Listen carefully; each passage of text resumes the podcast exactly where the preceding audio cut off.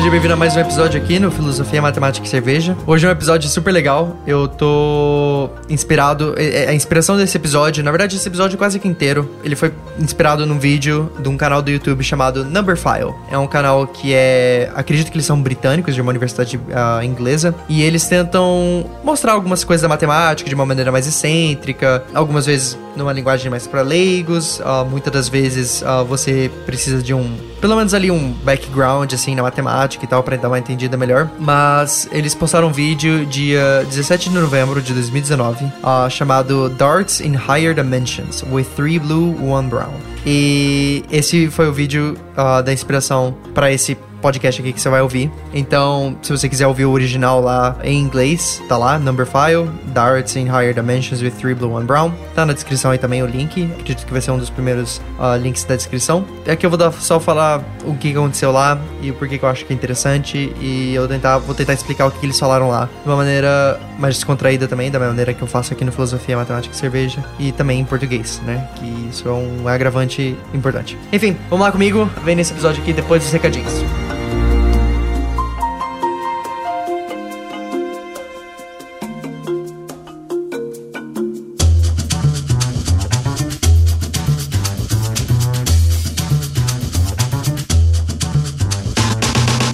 Então, gente, ah, os recadinhos dessa semana são, como de sempre, compartilhe o podcast para cinco amigos, vai lá no meu Instagram e aproveita, segue lá no Instagram, arroba Miguel tá aí na descrição. Manda pra mim lá alguma prova, algum screenshot que você mandou lá pra cinco amigos e a gente fala aqui seu nome, alguma coisa que você quiser e tal. Essa semana a gente não vai ter o Curiosidades do Dia a Dia, talvez também não na semana que vem. Essa semana foi especialmente porque esse episódio aqui que você tá prestes a ouvir é um episódio que ficou não somente longo, ele tá bem complexo já. Então, pra vocês que gostam pra caramba de matemática, vai ser legal. Pra vocês que eu falaria assim, pra vocês que são professores e gostariam de alguma coisa pra mostrar alguma criançada, talvez. Talvez no final, né, quando você tem que calcular tudo mesmo, você não vai conseguir mostrar. Mas se quiser mostrar pra um aluno de ensino médio aí como usar dimensões, ah, altas dimensões da matemática, é bem legal. Recomendações pro episódio. Se você quiser tá com 100% do negócio, eu recomendo você tá com papel e caneta pro episódio. Mas isso não é necessário, tá bom? Eu, tô, eu descrevi tudo muito bem. Tem uma parte ou outra que a gente dá umas escritas assim e tal. E é por isso que eu recomendo papel e caneta. Mas no, no geral, curte o podcast e um forte abraço. É isso aí.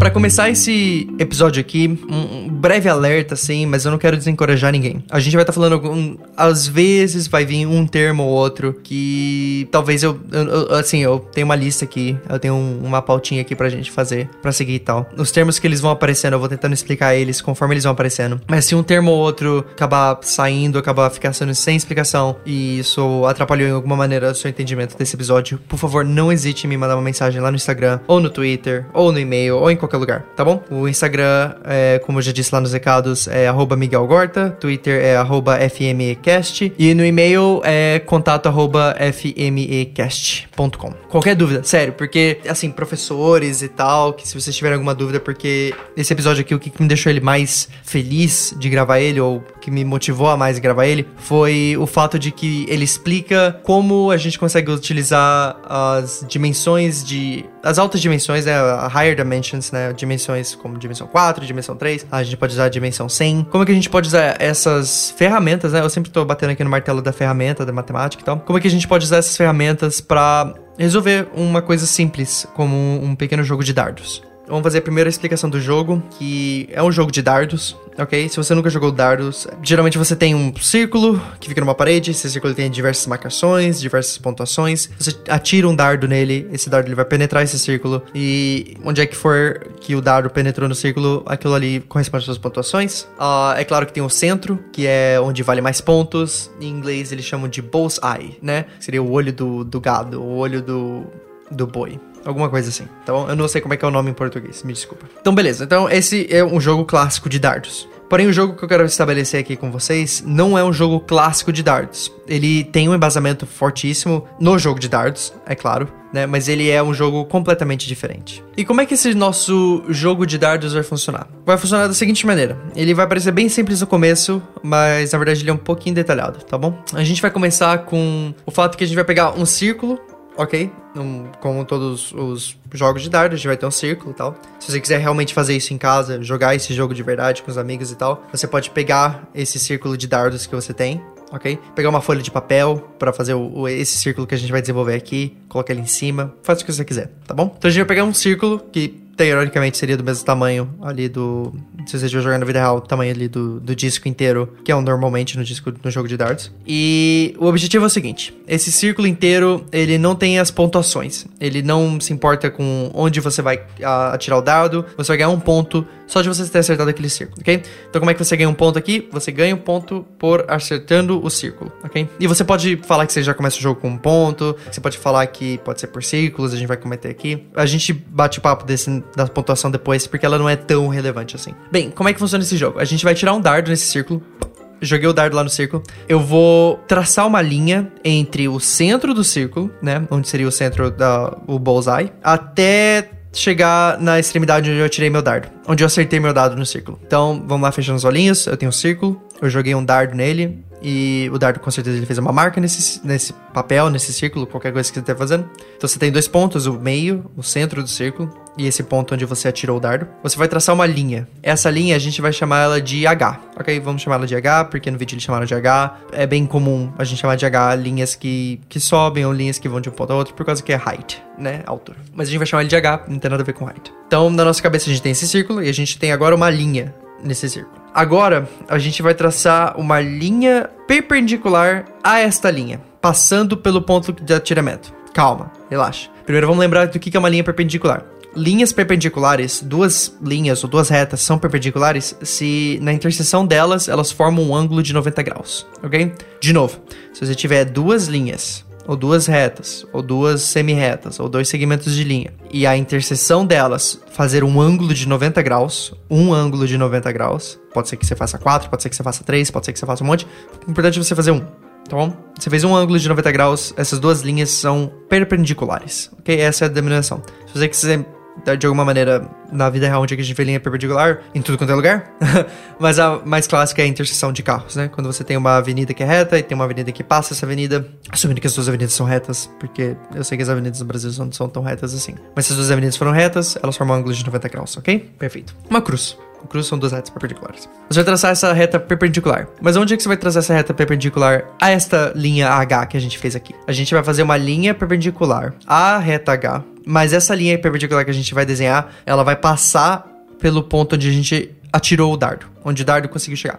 Recapitulado, a linha H, ela tem duas extremidades. Uma delas é o centro do círculo, a outra extremidade é onde você acertou o seu dardo, ok? Essa outra extremidade é onde a gente vai passar essa linha perpendicular. Vum, passou uma linha perpendicular ali, ok? Ok. Importante notar que essa linha perpendicular nesse círculo, ela se chama corda, ok? Sempre que você tiver uma linha, uma reta, um segmento de reta, de uma ponta da circunferência até outra ponta da circunferência, aquilo ali se chama corda, ok? E se sua corda passar pelo centro do seu círculo, ela se torna um diâmetro, ok? Então, diâmetro, na verdade, é só um tipo específico de corda. Então, a gente tem esse desenho na nossa cabeça. A gente tem o centro, a gente tem a linha H, a gente tem essa linha perpendicular a H, agora que tá passando pelo ponto ali onde a gente tirou o nosso dardo. Eu sei que esse jogo tá parecendo super complexo, mas ele é super rápido. É que nem jogo da vida. Você gasta meia hora para ler o manual e você podia, sei lá, ter um jogo dura, sei lá, 15 minutos. Entendeu? Mas, mas uma vez que você aprendeu, você é super fácil. Você só vai seguindo o flow. Então, assim, então a gente tem esse, esse padrão. O que, que a gente vai fazer com essa linha perpendicular que a gente desenhou? Essa linha perpendicular que a gente desenhou,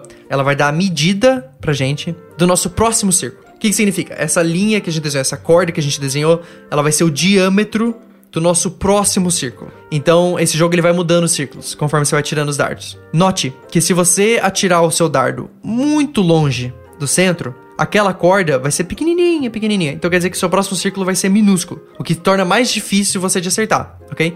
E se você tirar muito perto do centro, o seu círculo vai ser praticamente o mesmo, entendeu? Então o tamanho continua o mesmo, que é bom para você. Ou seja, esse jogo penaliza se você atirar longe e te beneficia se você atirar perto do centro. Mas só pelo fato de você acertar o círculo, você já ganha um ponto. Não interessa se está longe, se está perto. A única coisa que vai interessar se está longe, se está perto, é pro próximo nível, pro próximo ponto, vai ser mais difícil ou mais fácil. Esse é o jogo. E a gente definiu o jogo. Vamos recapitular como é que funciona o jogo. A gente tem um círculo, a gente atira um dardo nesse círculo, a gente traça uma linha do centro do círculo até onde a gente tirou o dardo, chama essa linha de H. A gente vai traçar uma linha perpendicular a H, que passe pelo ponto onde a gente atirou o dardo. E essa corda que a gente criou aqui, essa linha perpendicular que tá passando do, de uma ponta a outra no círculo, não inteiramente, não é a maior linha, né?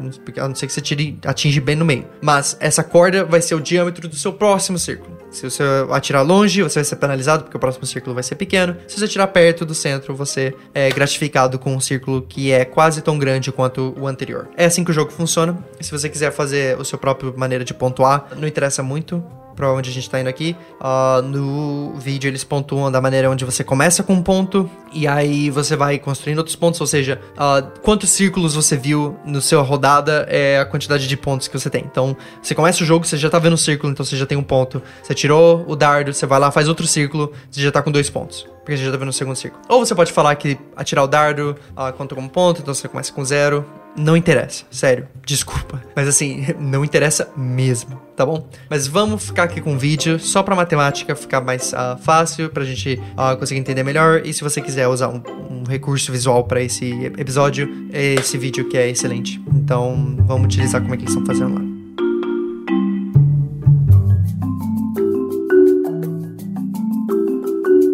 Então, a gente criou o nosso joguinho aqui. A gente atira, os círculos vão diminuindo. Conforme eu vou atirando mais longe do centro, o jogo vai ficando mais difícil, né? Vai ficando praticamente impossível um, num ponto. E é super legal. A não ser que você tire sempre perto do centro, uh, você vai geralmente fazer uma pontuação muito baixa. Porque os ciclos ele diminui bem rápido se você não ficar ali perto do centro, ok? Super legal, eu recomendo. Mas qual é o problema? Qual é o propósito desse jogo, né? Como é que... Tudo bem, a gente fez um jogo super esquisito aqui. E qual é o propósito da gente ter feito esse jogo? O propósito é o seguinte.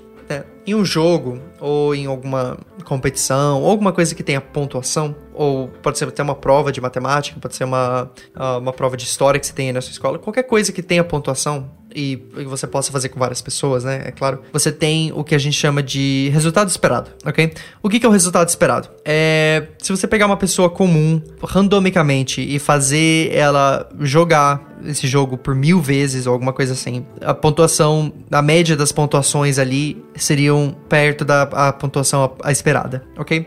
Isso é matemática probabilística, né? Ou estatística, várias áreas aí. Então, tudo isso a gente consegue calcular. Tudo isso a gente consegue ter o resultado esperado. A gente pode calcular que, ah, o resultado esperado para uma prova tal, depende de outras mil coisas, mas se você for colocar na ponta do lápis, você meio que consegue sempre prever o resultado esperado, ok? E esse jogo não é diferente, né? É claro que tem algumas coisas que são bem difíceis, algumas coisas que são quase beirando o impossível de calcular, né? Qual é o resultado esperado para uma prova? Isso é muito difícil, porque depende muito da, da força de vontade de alguém, depende muito da facilidade, depende muito do passado da pessoa, entendeu? E depende muito das coisas assim. E você pode falar que esse jogo de dardo até depende das pessoas, né? Se eu pegar um, um profissional de dardo, ele vai fazer uma pontuação absurda, porque ele vai estar sempre atirando no meiozinho. Se eu pegar uma pessoa ruim no dardo tipo eu, eu vou perder no primeiro dardo, né? Eu vou tirar fora do primeiro grande círculo. Mas, de qualquer maneira, a gente conseguiria calcular o resultado esperado. E essa é a pergunta, né? Esse é o problema que a gente vai criar aqui. Qual que é o resultado esperado? Qual que é a média de resultados? Qual que são as chances do resultado nesse jogo que a gente criou aqui de dardos? Ok? Ok. E pra gente conseguir chegar nesse resultado, é uma coisa, é uma conta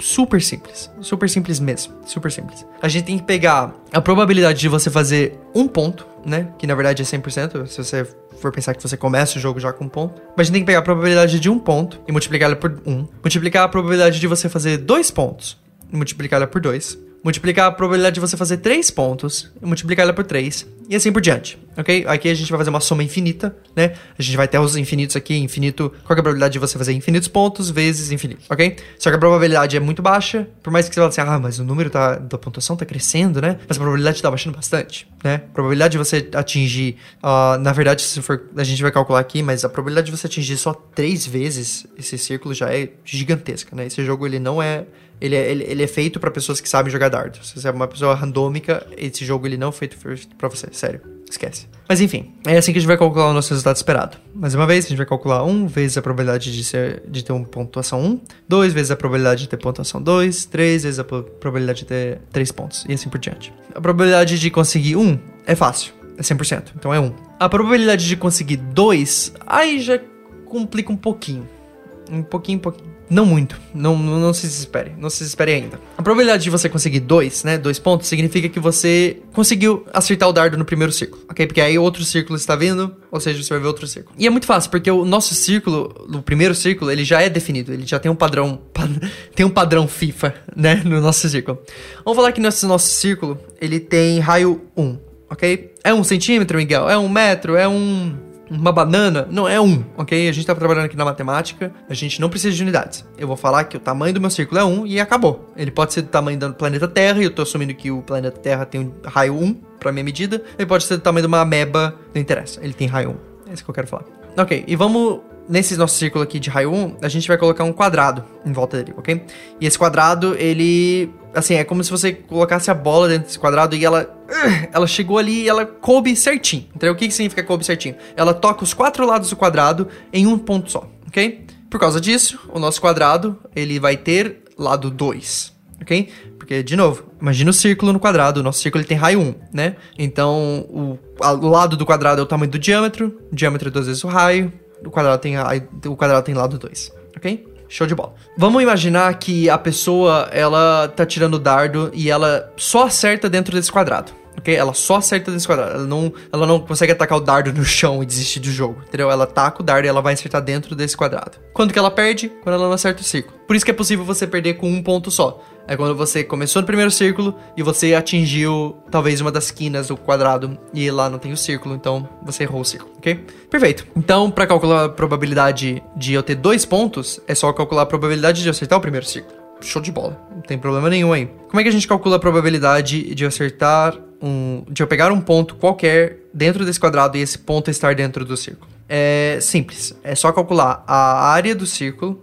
e dividir ela pela área do quadrado. E por que, que a gente tá fazendo isso, né? Não, não vou dar essa informação aqui e vazar. Por que, que é dividir a área do círculo dividindo pela área do quadrado? Como é que a gente calcula a probabilidade? A gente pega o número de eventos que a gente quer, quais são as chances dele acontecer, dividido pelo número total, né? Ou seja, se você quiser calcular uh, qual é a probabilidade de você tirar um 2 ou um 3 num dado de 6 lados, é fácil. Quais são os possíveis resultados que você quer? Dois resultados. 2 e o 3. Quantos resultados você tem? 6. Então você tem uma em três chances, que é 2 dividido por 6, que simplifica para 1 para 3. Então você tem uma em três chances de acertar, ou dois ou três. Ou seja, a cada vez que você joga, a cada três vezes que você joga um dado, é esperado que uma delas vai ser um 2 ou um 3. Ok? Show de bola. Por isso que a gente vai dividir o, a área do círculo dividido pela área do quadrado. Porque a área que a gente quer atingir, dividido pelo total de área que eu posso atingir, tá bom? Para calcular a área do círculo, é πr ao quadrado, r é 1, por, por, isso que eu escolhi R para ser 1, por isso que o vídeo escolheu R para ser 1, por isso que todo mundo escolheu R para ser 1, porque é excelente, porque a área do círculo é só π, ok? Então a área do círculo é π, a área do quadrado vai ser 4, né? Que é 2 vezes 2, 2 por 2. Então qual é a probabilidade da gente fazer dois pontos? É π sobre 4. Show? Show de bola. Então, a, gente, a, probabilidade de a gente fazer dois pontos é π sobre 4. Agora que vem a coisa bem complicada desse uh, podcast aqui que a gente vai falar.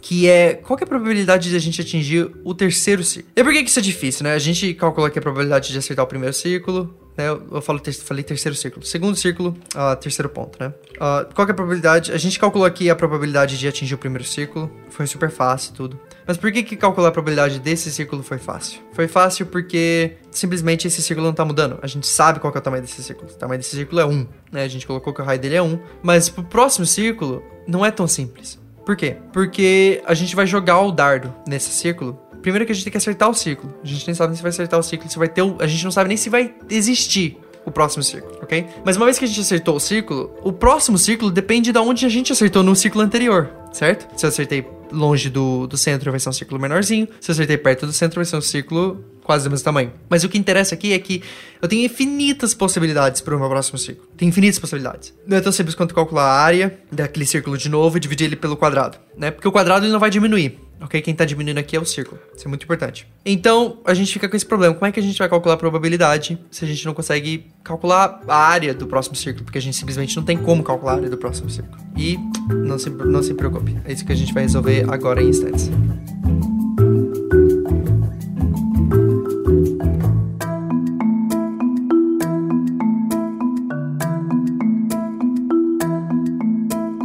Ok, a gente criou aquele problema no, no bloco anterior que é a gente tentar achar qual é o resultado esperado para essa nossa brincadeira aqui de joguinho, ok? E a gente tem que colocar umas regras uh, bem simples, na verdade, né? Vamos tentar agora, vamos agora que vai começar a entrar a matemática mesmo, tá bom? Agora a gente, se você ouvinte aí estiver ouvindo uh, e você tiver a chance de pegar um papel, uma caneta, vamos fazer junto aqui, tá bom? Eu tô pegando agora o papel e a caneta aqui, ó. E pros ouvintes que não conseguiram aí achar um papel, ou às vezes estão no carro, estão dirigindo, não estão com tempo, eu vou claramente explicar tudo que eu tô fazendo aqui bem visualmente, o máximo que eu conseguir, tá bom? Beleza, vamos lá. Vamos desenhar o nosso, o nosso caso aqui, o nosso problema. A gente tem um círculo, então a gente vai desenhar um círculo aqui. Desenha o um círculo da maneira que você conseguir. Eu tô usando aqui um anel que eu tenho aqui do meu microfone. Eu quero que, se você estiver fazendo isso aqui no círculo, no papel, me, me lá no Instagram Stories, me marca e eu dou uma replicada lá. Eu vou postar o meu também. Uh, no dia do lançamento desse episódio aqui, eu vou postar o meu círculo. Ok, o meu círculo, uh, tudo que a gente for fazer desenhar aqui. Então a gente desenhou um círculo aqui, né? O meu círculo tá horrível, eu imagino que vocês estejam bem. E o que, que a gente vai fazer agora? A gente vai desenhar um quadrado em volta desse círculo, ok? Então a gente vai fazer um quadrado que abraça esse círculo. E não esqueça, o quadrado e o círculo, eles é como se você colocasse uma bola numa caixa e a caixa coubesse certinho, tá bom? Então, as pontas, todos os quatro lados desse círculo só vão ser tocados uma vez pelo, pela bola. Eles vão estar sendo todos tocados ao mesmo tempo, né? Estão todos chorando lá, estão todos tocados pela bola. então, a gente está desenhando aqui o quadrado para ficar dentro da bola. Não, o quadrado não é dentro da bola, desculpa. A bola é dentro do quadrado. Não se desespere, querido ouvinte, não se desespere. Ok, desenhamos isso. Agora coloca aí o centro do círculo. Esse centro do círculo aí, vamos fazer. Vamos, vamos trabalhar aqui no. Vamos usar os conceitos matemáticos. Vamos fazer uma, um eixo X e um eixo Y, tá bom? Com o centro do círculo. O centro do círculo é o 0, 0. Então eu tô desenhando aqui meu eixo Y, indo para cima, um eixo vertical. E eu vou fazer agora o meu eixo X, que é o meu eixo horizontal. De novo, desenhe o seu melhor para passar dentro do centro do círculo. O centro do círculo devia ser o ponto 0, 0.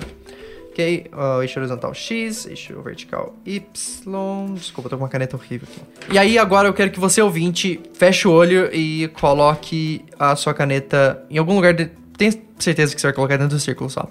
Mas coloque em algum lugar aleatório aí, ok? Eu coloquei aqui no meu lugar aleatório. Dentro do círculo, Show de bola. Coloquei um ponto lá. Por que, que esse ponto é interessante? É onde a gente jogou o dardo, tá bom? É só pra fazer um exemplo aqui. E até melhor pra você ver visualmente como é que o jogo funciona. O que, que a gente vai fazer então? A gente vai trazer uma linha da onde você atirou o dardo até o centro do círculo. Tenta fazer o mais certinho possível. Eu tentei fazer isso aqui sem uma régua e me arrependi. O nome dessa linha é H. Mas, uh, como foi o primeiro H, vamos chamar de H0 aqui. Então, como é que funciona H0? A gente escreve o H do lado da linha e a gente coloca um pequenininho zerinho ali do lado dele. Show de bola?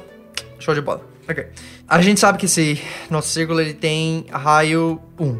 Então isso significa que o ponto mais baixo que a gente tem na nossa coordenada x é menos 1, o ponto mais alto é 1. Mesma coisa para o y. O ponto mais alto aqui é 1, o ponto mais baixo é menos 1. Ok? Tem isso em mente. Aí, beleza, a gente vai tentar achar o, o, próximo raio, né? O próximo círculo. Então a gente vai traçar aquela linha perpendicular a H, aquela corda, a gente está traçando aqui a linha que seria a linha do próximo círculo, né? Dependendo de onde você tirou aí, pode ser pequeno, pode ser longo. O meu foi bem menor do que o círculo de verdade. Mas tudo certo, ok? Aqui a gente está tentando fazer tudo sem colocar muito valor, ou números, alguma coisa assim. Por quê? Porque a gente quer generalizar. Esse ponto H que a gente escolheu aqui é um ponto qualquer. Ele devia funcionar para um ponto qualquer. Por isso que a gente não quer colocar números nem nada assim nele, ok? Então, o que, que a gente vai fazer agora? A gente vai desenhar uma tabelinha. Então, beleza. Nessa nossa tabelinha, a gente vai colocar de um lado o raio, de um outro lado a gente vai colocar os Hs que a gente vai obter, ok? Então, o raio número 1, um, a gente vai chamar de raio 0, ok? Vou colocar um, um, um, pequeno R com um zerinho ali embaixo dele. É 1, um, ok? Esse é o nosso primeiro raio. A gente começou o jogo, a gente começou com a bola 1. Um. Show de bola? A nossa primeira linha H, se a gente quiser saber o tamanho dela, por algum motivo, é fácil. Você pode calcular com Pitágoras, ok? A única coisa que você tem que fazer é achar as coordenadas desse H, esse H0 aí, como é que se chama? De novo, H0 seria a hipotenusa aí, você pode até fazer um triangulinho, eu vou até fazer um triângulo aqui pra gente, por que não? Faz um triângulo reto aqui para calcular o tamanho do H. E aqueles pontos ali é x0 e y0. Como é que funciona o H? O H para calcular o H é simples. O H0 vai ser a raiz quadrada de x0 ao quadrado mais y0 ao quadrado. Pitágoras, ok? Você faz ali Pitágoras, você calculou, a gente acabou de calcular aqui o tamanho do segmento da linha H, ok? Show! E qual era o nosso objetivo com essa tabelinha, com tudo isso? O que começou tudo isso? Foi achar o próximo raio, né? De uma maneira mais geral, de uma maneira onde a gente consiga utilizar a matemática para ajudar a gente aqui, ok? E como é que a gente acha o próximo raio? Você tá vendo aquela corda que você desenhou ali? Né? Aquela a linha perpendicular que você desenhou? Metade dela né? Exatamente da onde tá encontrando a linha H para qualquer uma das extremidades, aquilo ali vai ser o seu novo raio. Concordo? Concordo. Então você tem que calcular esse novo raio, ok? E você pode fazer um triângulo reto lindo aqui. E esse triângulo reto, ele é bem simples. Você vai pegar uma dessas duas extremidades, onde a corda está tocando no, na circunferência, e você vai conectar elas no centro do círculo. Pega aí suas réguas, cadê minha reguinha aqui? Então, beleza. Então a gente está fazendo aqui a linha entre... A linha ela é do centro do círculo até uma das extremidades da linha perpendicular que a gente desenhou, a H. E você fez um triângulo reto, parabéns. Por que, que é um triângulo reto? Porque a linha perpendicular é perpendicular a H, que significa que é 90 graus. E outra coisa, importantíssima, importantíssima, não pode esquecer. Você tá vendo a hipotenusa desse nosso triângulo ali? Que ela vai do centro até a circunferência? Aquilo ali é 1. Por quê? Porque é raio. É o raio da circunferência, a gente sabe que o raio tem 1. E aí você pode calcular que o próximo raio, de novo, você vai usar Pitágoras. O próximo raio, que seria o raio 1, né? Esse raio 0 vai ser o raio 1. Ele, na verdade, é a raiz quadrada de 1 menos h zero ao quadrado. Por que isso é tudo importante? Porque agora a gente tem uma. A gente tem literalmente uma representação para o próximo raio sempre. Né? Você pode calcular o próximo age e assim por diante. Você vai ver que isso é uma representação que fica. Show de bola. Agora a gente vai a gente já conseguiu descobrir como é que calcula o próximo raio, como é que a gente consegue calcular o tamanho da H, essas coisas assim. Então agora a gente vai tentar focar agora em como solucionar os nossos pequenos problemas da nossa vida aqui com esse problema.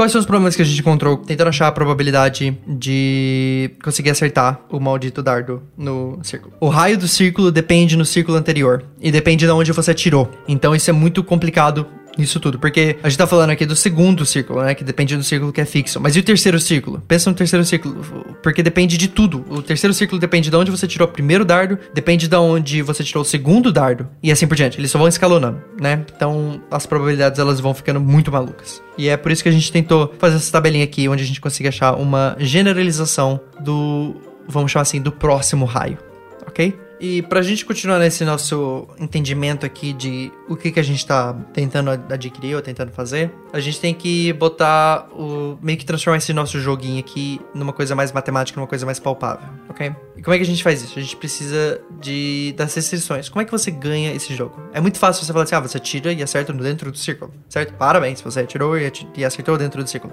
Mas como é que a gente transfere esse pensamento para matemática, certo? O nosso círculo, ele tem raio 1 ok?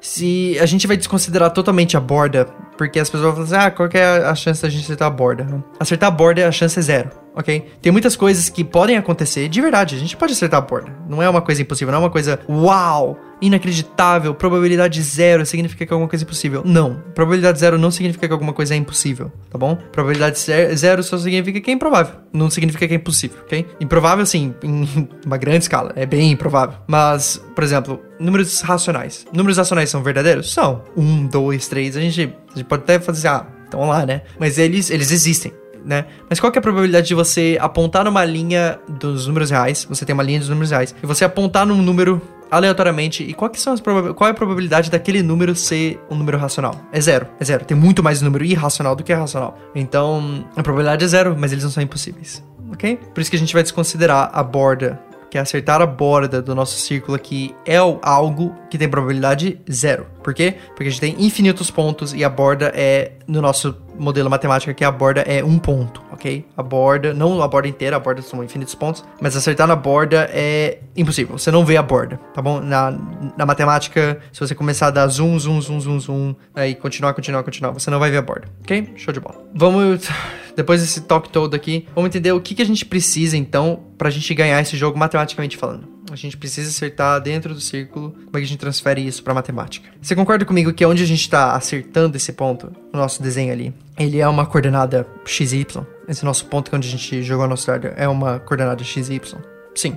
né? E como é que a gente tem a certeza de que x e y estão dentro de uma bola? Não é difícil, ok? A gente vai trabalhar nisso aqui agora. Vamos, vamos olhar a linha H, ok? Se essa nossa linha H for maior que 1, ok? Então, se essa linha H nossa for maior que 1, for maior que 1, né? 2, sei lá, alguma coisa assim, significa que a gente errou o círculo. Por quê? Porque o círculo ele tem raio 1, ok? A linha H, ela vem do centro até onde você tirou. Se do centro até onde você tirou é maior do que o raio do, do círculo, você errou o círculo, tá bom? Então vamos escrever aqui. Pra gente acertar o primeiro ponto, pra gente pegar o primeiro ponto, H0 tem que ser menor do que o raio zero, do que R0 que na verdade é igual a 1. É, vale a pena lembrar que é só igual a 1. E como é que a gente acha os pontos que vão fazer isso? Sem problema nenhum. A primeira coisa que a gente vai fazer aqui é um pouquinho de truques, tá bom? A gente pode elevar ao quadrado os dois lados dessa inegualidade que a gente tem aqui, que é H0 é menor que R0, a gente pode levar ao quadrado. É, e de novo, o 20 que tá com o papel aí, bom, importante escrever.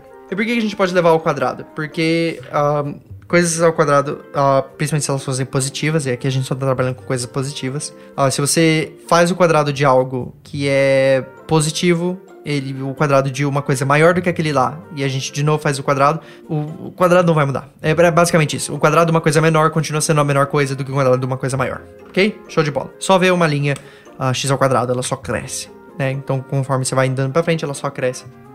E assim por diante. Great. E por que, que a gente levou ao quadrado? Por que, que a gente fez esse truque maroto aqui?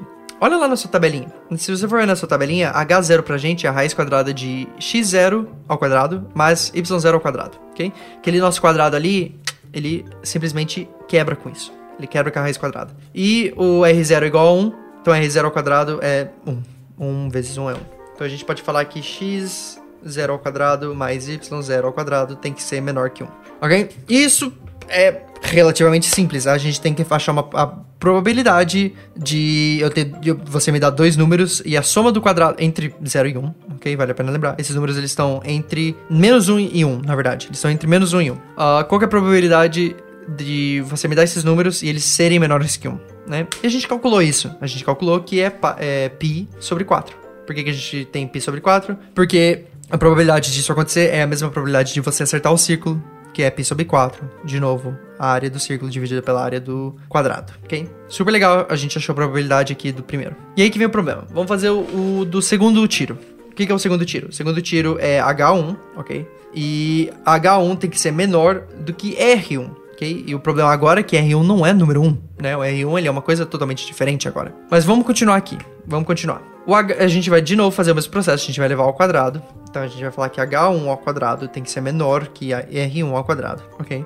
E vamos fazer a substituição. O que, que é H1 ao quadrado? H1 ao quadrado é só x1 ao quadrado mais y1 ao quadrado. E o que, que é R1 ao quadrado? Olha na sua tabelinha, vai ser 1 menos H0 ao quadrado, ok? Show de bola. Então a gente tem x1 ao quadrado mais y1 ao quadrado é menor do que 1 menos h0 ao quadrado. Gente, desculpa, se você pulando esse episódio aqui pensando que não ia ser tão matemática, que ia ser uma coisa mais legal, esse episódio, desculpa, eu tinha que fazer. Eu adorei essa matemática aqui e eu tenho certeza que muita gente tá adorando. E por favor, me mandem e-mails, uh, se você quiser vídeos de eu fazendo, se você quiser o vídeo original. Se você não entender inglês, eu faço o vídeo original para você e eu publico, entendeu? Eu dou um jeito. Só me manda uma mensagem se você ficar perdidão. Então, beleza, vamos recapitular aqui para o nosso papel, onde é que a gente tá. Eu tô em x1 ao quadrado mais y ao quadrado é menor que 1 menos h0 ao quadrado. Vamos substituir aquele h0, tá bom? O que, que é h0?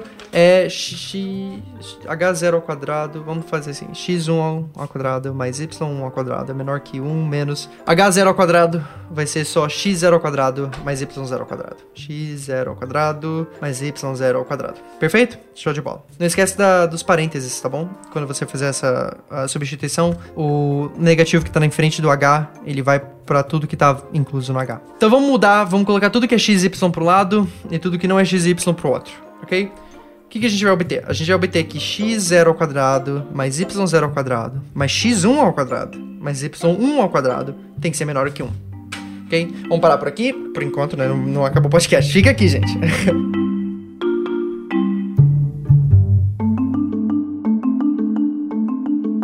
acontecendo no nosso papel agora? Na vez anterior, a gente tinha aquele lance de você me dar dois números, entre menos um e um, e quais são as probabilidades deles serem menores que um, ok? E aí a gente calculou, π sobre 4, awesome, ok?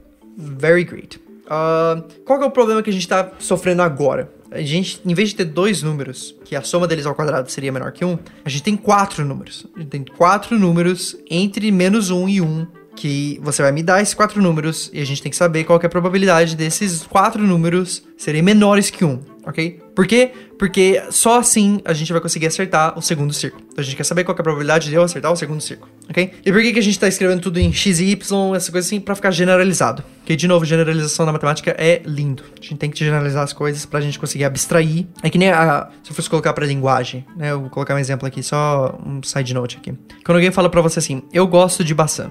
Eu gosto de maçã. Eu adoro maçã. Eu gosto de maçã.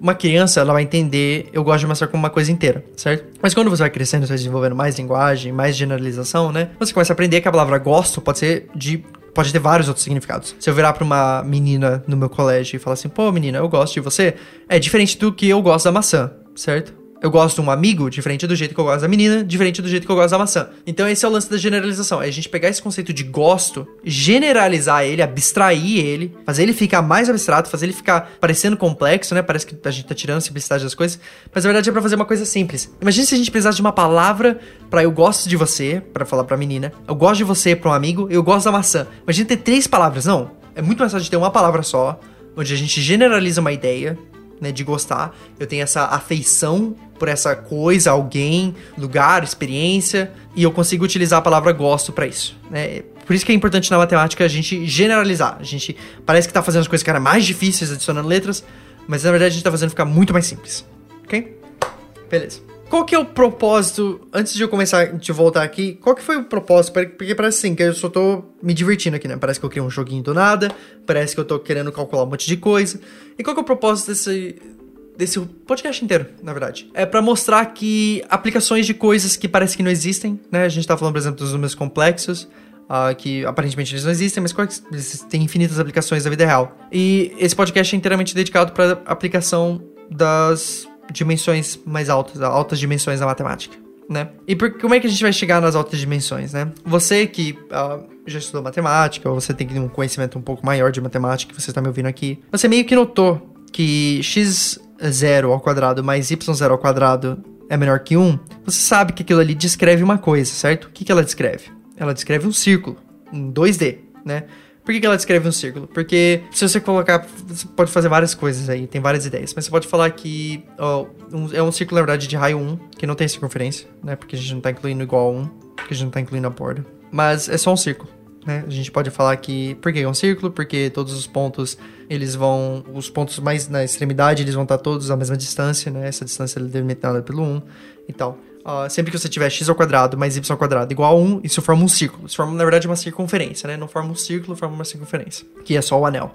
Se você fizer menor ou igual a 1, em, vez de igual, você vai ter um círculo. Uma, uma, um círculo não. Aí você, é, aí você tem um círculo. Nossa, eu tô, tô maluco aqui. Aí você vai ter um círculo, né? E o que acontece se a gente for pra uma, sei lá, terceira dimensão? Ok? Porque isso é duas dimensões, né? Círculos são em duas dimensões. Vamos pra terceira dimensão aqui, que é uma coisa ainda palpável. Qual é a versão 3D de um círculo? É uma esfera certo? E para definir uma esfera na matemática é muito simples. É x ao quadrado mais y ao quadrado mas qualquer outra letra a gente chama, geralmente usa z. Então, x ao quadrado mais y ao quadrado mais z ao quadrado é igual a 1. Isso define uh, uma, es uma esfera, né? Esfera, o, geralmente quando a gente fala, eu não sei, uh, depende muito da tradução, depende muito de onde você estou. Geralmente quando a gente fala esfera é como se fosse só a casca de uma laranja, né? Uh, na verdade, a gente, se a gente fizer menor ou igual, em vez de igual, a gente fez uma bola, né? Uma bola é uma coisa mais... Ela tem o cheinho, né? Ela tem no dentro. E assim por diante. Se quiser fazer um, uma versão de um círculo em quatro dimensões, ou uma esfera em quatro dimensões, vai ser x ao quadrado, mais y ao quadrado, mais z ao quadrado, mais, sei lá, q ao quadrado é igual a 1, ok? E a gente só vai adicionando alguma coisa ao quadrado e a gente vai aumentando a nossa dimensão. Agora, com isso ter falado, olha aí pro seu papel. O que, que você tem na sua frente aí? Você não tem meio que uma, uma bola em quatro dimensões aí? Você não tem uma bola em quatro dimensões? Porque você tem x0, uma variável, y0, duas variáveis, x1, três variáveis, y1, quatro variáveis, ok? Você tem quatro variáveis. O que isso significa? Se você tentar fazer um gráfico das quatro variáveis, você vai fazer um gráfico de quatro dimensões, né? Um gráfico de duas variáveis é só x e y, um gráfico de três dimensões é x, y, z. Aí você vai só adicionando mais elementos. Se você tiver alguma dúvida sobre dimensões, pode assistir ou ouvir, né? O podcast sobre dimensões que eu tenho aí. Uh, um podcast meio antigo até. Beleza. Então, por que, que isso é importante? Porque dá uma sensação. Dá um, uma pseudo-sensação, na verdade, mas essa pseudo-sensação de que a gente agora pode trabalhar com geometria. Mesmo estando em algo mais complicado, né? Porque a gente falou assim, putz, ah, a, a, o próximo círculo depende do círculo anterior e tal. Isso é muito difícil, tá começando a. A gente já acabou de trazer pra geometria, né? E como é que a gente calcula as coisas aqui? A gente calcula a área do círculo dividido pela área do, do quadrado, certo? A gente dividiu pi sobre 4. A gente vai fazer exatamente a mesma coisa, só que agora em quatro dimensões, né? Que agora a gente tem que calcular qual é a probabilidade de eu estar tá num, num quadrado um cubo ou um hipercubo em quatro dimensões. Eu tenho uma esfera, uma hiperesfera, qualquer coisa. Gente, eu tô falando esfera, cubo. Entende que é nas dimensões maiores tem nomes aí, mas sabe, os nomes é, é pra ficar muito específico. A gente acabou de falar que generalizar é bom, então vamos generalizar, ok? Então, a gente tem esse esfera em quatro dimensões aqui, a gente tem que saber qual é a probabilidade de eu acertar essa esfera em quatro dimensões uh, dentro de um cubo em quatro dimensões. É basicamente essa pergunta aqui. E não é tão difícil. De novo, pra gente achar o volume desse nosso cubo, é a coisa mais fácil do mundo. Porque, de novo, o nosso cubo, não importa em quais dimensões você vai estar, o nosso cubo ele vai ter sempre lados 2, né?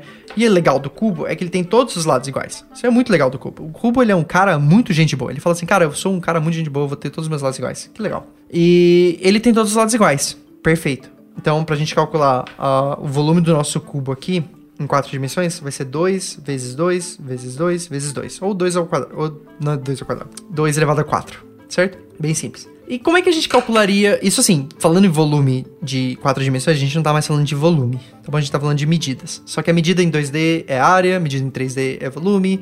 Então a gente meio que, de novo, tá estendendo esse conhecimento de volume para outras dimensões tá bom? Uh, se você tiver mais curiosidade de como a gente consegue calcular o volume ou às vezes o que significa volume em outras dimensões, manda lá uma mensagem e a gente bate um papo sobre isso, tá bom? Mas dado, dado esse fato, matemáticos já desenvolveram, tem uma tabelinha super legal que é como que você pode calcular volumes dentro uh, de outras dimensões. Como é que você pode calcular volumes de uma esfera de quatro dimensões, né? Ou essa bola de quatro dimensões. Tem uma tabelinha. E tem a tabelinha para quatro, tem a tabelinha para seis, tem a tabelinha para um monte. E na verdade tem uma regrinha, que é muito simples. A gente vai trabalhar aqui agora daqui a pouco, tá bom? Então, agora a gente vai indo encontro a, ao caminho da resposta para finalizar esse podcast lindo aqui, certo?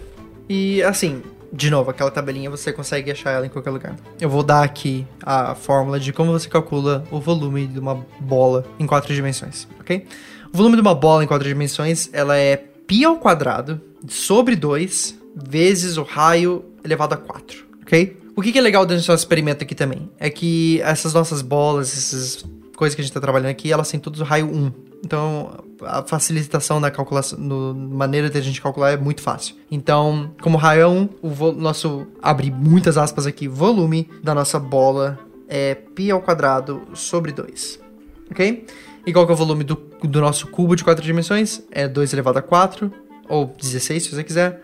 Uh, então a gente só vai dividir por 16, então só vai ser π ao quadrado sobre 32. π ao quadrado sobre 32 é a chance, é a probabilidade que você tem de acertar o dardo no segundo, uh, no segundo tiro, no segundo instante, ou qualquer coisa assim. Então, a gente conseguiu a probabilidade da gente acertar a segunda chance da gente acertar, na verdade, o segundo círculo, certo? Que seria π ao quadrado sobre 32. Você pode notar que essa diferença já tá ficando maior, né? A gente bateu o papo lá que o primeiro círculo era π sobre 4, agora é π ao quadrado sobre 2, certo? Agora é π ao quadrado sobre 32. Para vocês terem uma ideia, mais ou menos, π sobre 4, que foi a probabilidade do primeiro círculo, é por volta de 78%. Ok? Por volta ali de 78%, 79%. Para você ter uma ideia agora do quão baixa a probabilidade de acertar o segundo já é, é de 30%. É de mais ou menos 30%, 31%. Ok? π ao quadrado sobre 32 é mais ou menos 0.3, 0.31 por ali. Então a probabilidade já abaixa bastante. E a gente consegue calcular pro próximo, e pro próximo, e pro próximo. Certo? Uh, se você for tentar calcular para o terceiro círculo, você vai notar que você tem agora x0 ao quadrado, y0 ao quadrado, x1 ao quadrado, y1 ao quadrado, uh, x2 ao quadrado e y2 ao quadrado. Ou seja, você tem agora, em vez de ter quatro dimensões, você tem problema de seis dimensões. Mas, de novo, não é um problema, né? Para calcular, a gente só precisa saber o volume de uma bola em seis dimensões e dividir ela pelo volume do quadrado, ok? Só que você vai começar a notar vários... Uh, você que é um aluno de, de, cálculo, você às vezes é um aluno uh, que acabou de sair de cálculo e tal, você vai começar a notar que quando a gente for tentar adicionar todas essas coisas, né? Lembra uma vez que antes a gente queria adicionar que era 1 vezes a probabilidade de acertar 1, mais 2 vezes a probabilidade de acertar 2, mais 3 vezes a probabilidade de acertar 3, e assim por diante. A gente vai cair numa soma infinita que vai parecer com algo que é o seguinte, se você ainda tá com o papel aí na mão, tenta dar uma escrevida aí. O 1 vezes a probabilidade de ter um ponto é fácil, é 100%. Mas o problema que a gente tem que pensar aqui também é que as probabilidades que a gente calculou aqui, esse π sobre 4, π ao quadrado sobre 32, se for calcular para 6 dimensões, para depois 8 e assim por diante, uh, essas probabilidades, elas são a probabilidade de você fazer mais do que aquele ponto, ok? Essas probabilidades são aquela probabilidade de você realmente acertar, então você vai fazer mais do que aquele ponto, ok? Para você Aí você faz uma matemática simples ali, que se essa probabilidade de você acertar depois daquele ponto, a probabilidade, escreve aí, probabilidade P igual a 2, por exemplo. A probabilidade de você acertar exatamente igual a 2 é a probabilidade de você acertar mais do que 2, então a probabilidade de P ser maior do que 2, menos a probabilidade de você acertar mais que 3, né, que é o próximo. Então, P menos 3. Então, P igual a 2, né? A probabilidade de você acertar igual a 2 é, é a mesma coisa que você falar a probabilidade de acertar 2 menos a probabilidade de acertar mais do que 3. Ok? Show de bola? Se você quiser uma explicação melhor de novo, entre em contato, tá lá no vídeo. Há algumas coisas que eu tô pulando porque o podcast já tá ficando muito longo. E assim por diante. Você vai notar que você vai ter bastante cancelação aqui na conta. Você vai ter bastante coisas que vão ser canceladas na nossa continha probabilística aqui. E você vai acabar com o fato que você vai ter o velho, o, o bom e, e, saudável de... A, vai ter uma, uma equação perfeita que vai se tornar mais ou menos ali depois que você racionalizar, depois que você fatorizar todos os números certos, vai rolar é 1 mais π ao quadrado. Não π ao quadrado. Vai ser 1 mais p... Vai ser 1 mais π sobre 4. Depois mais π sobre 4 ao quadrado vezes 1 sobre 2. E aí, e assim por diante, você vai notar que você vai ter uma expressão que a gente poderia resumir, ó, se você é um aluno de cálculo, e a gente poderia resumir em e, o número e, elevado a π sobre 4. E o número e elevado a π sobre 4 seria o resultado final. Aqui o resultado final não era tão interessante para mim, não era não era o objetivo que eu queria chegar, por isso que eu pulei bastante aqui bem rápido. Uh, o objetivo que eu queria chegar aqui é que a gente tem um jogo tudo bem que é um jogo não tão simples, né? Mas é um jogo na vida real. Que a gente fala sobre probabilidades. Uh, o, o, grande lance aqui são eventos que acontecem e cada evento depende do evento anterior, entendeu? E isso vai aumentando cada vez mais o número de variáveis que a gente tem no nosso problema. E para resolver um problema que tem várias variáveis, a gente usou geometria hiperdimensional, entendeu? Então, o propósito aqui foi para mostrar coisas bem complicadas ou coisas bem abstratas da matemática, como geometria hiperdimensional, porque é muito difícil você virar para mim e falar assim: "Ah, como é que são, sei lá, 99 dimensões", né? Não é uma coisa que matemáticos se interessam por ver, ou por tipo assim, ah, será que existe ou não existe? É, de novo, uma ferramenta que é utilizada para cálculos e faz as coisas ficarem mais fáceis. Por sinal, se você for notar, o volume do nosso, da nossa bola ela vai diminuindo, né? Ah, no, no círculo a gente começou com área, né? Porque era uma figura 2D, que era pi, e foi diminuindo. Se você for perceber, a, a nossa área, vai, o nosso volume, ou qualquer coisa que a gente está quantificando, né? Esse nome que a gente deu volume a gente tá quantificando em dimensões maiores, ele vai diminuindo. Ele vai diminuindo, diminuindo, diminuindo. Uh, chega um ponto que, por exemplo, se você olhar para um círculo dentro de um quadrado, você fala assim, ah, o círculo ele cobre bastante parte do quadrado. Se você olha um cubo dentro de um, um, um, cubo que tem um, uma esfera dentro, você fala assim, ah, a esfera tá cobrindo bastante espaço ainda desse cubo. Né? Mas se você for realmente pensar bem, é sempre menor. Então é bem legal você, se você tiver por curiosidade aí, calcule o volume uh, de uma esfera de raio 1, né? Numa bola de raio 1, no, na centésima dimensão. Você ver que o volume é muito baixo. O volume é extremamente baixo. Extremamente baixo. Aí você fala assim: ah, como é que eu tô aumentando as dimensões e meu volume tá diminuindo, né? Acontece. é muito difícil a gente explicar. Uh, é claro que a gente pode explicar matematicamente, abstratamente, mas é muito difícil a gente observar, né? Porque 100 dimensões, como é que você imagina 100 dimensões, né?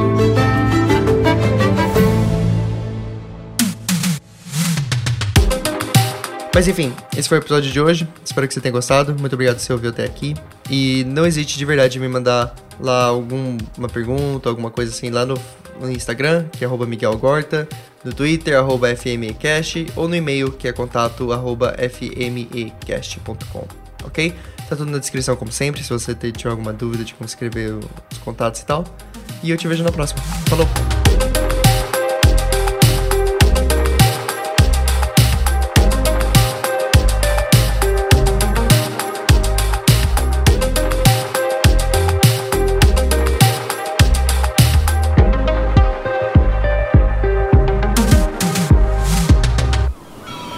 Este podcast foi editado pela Maremoto.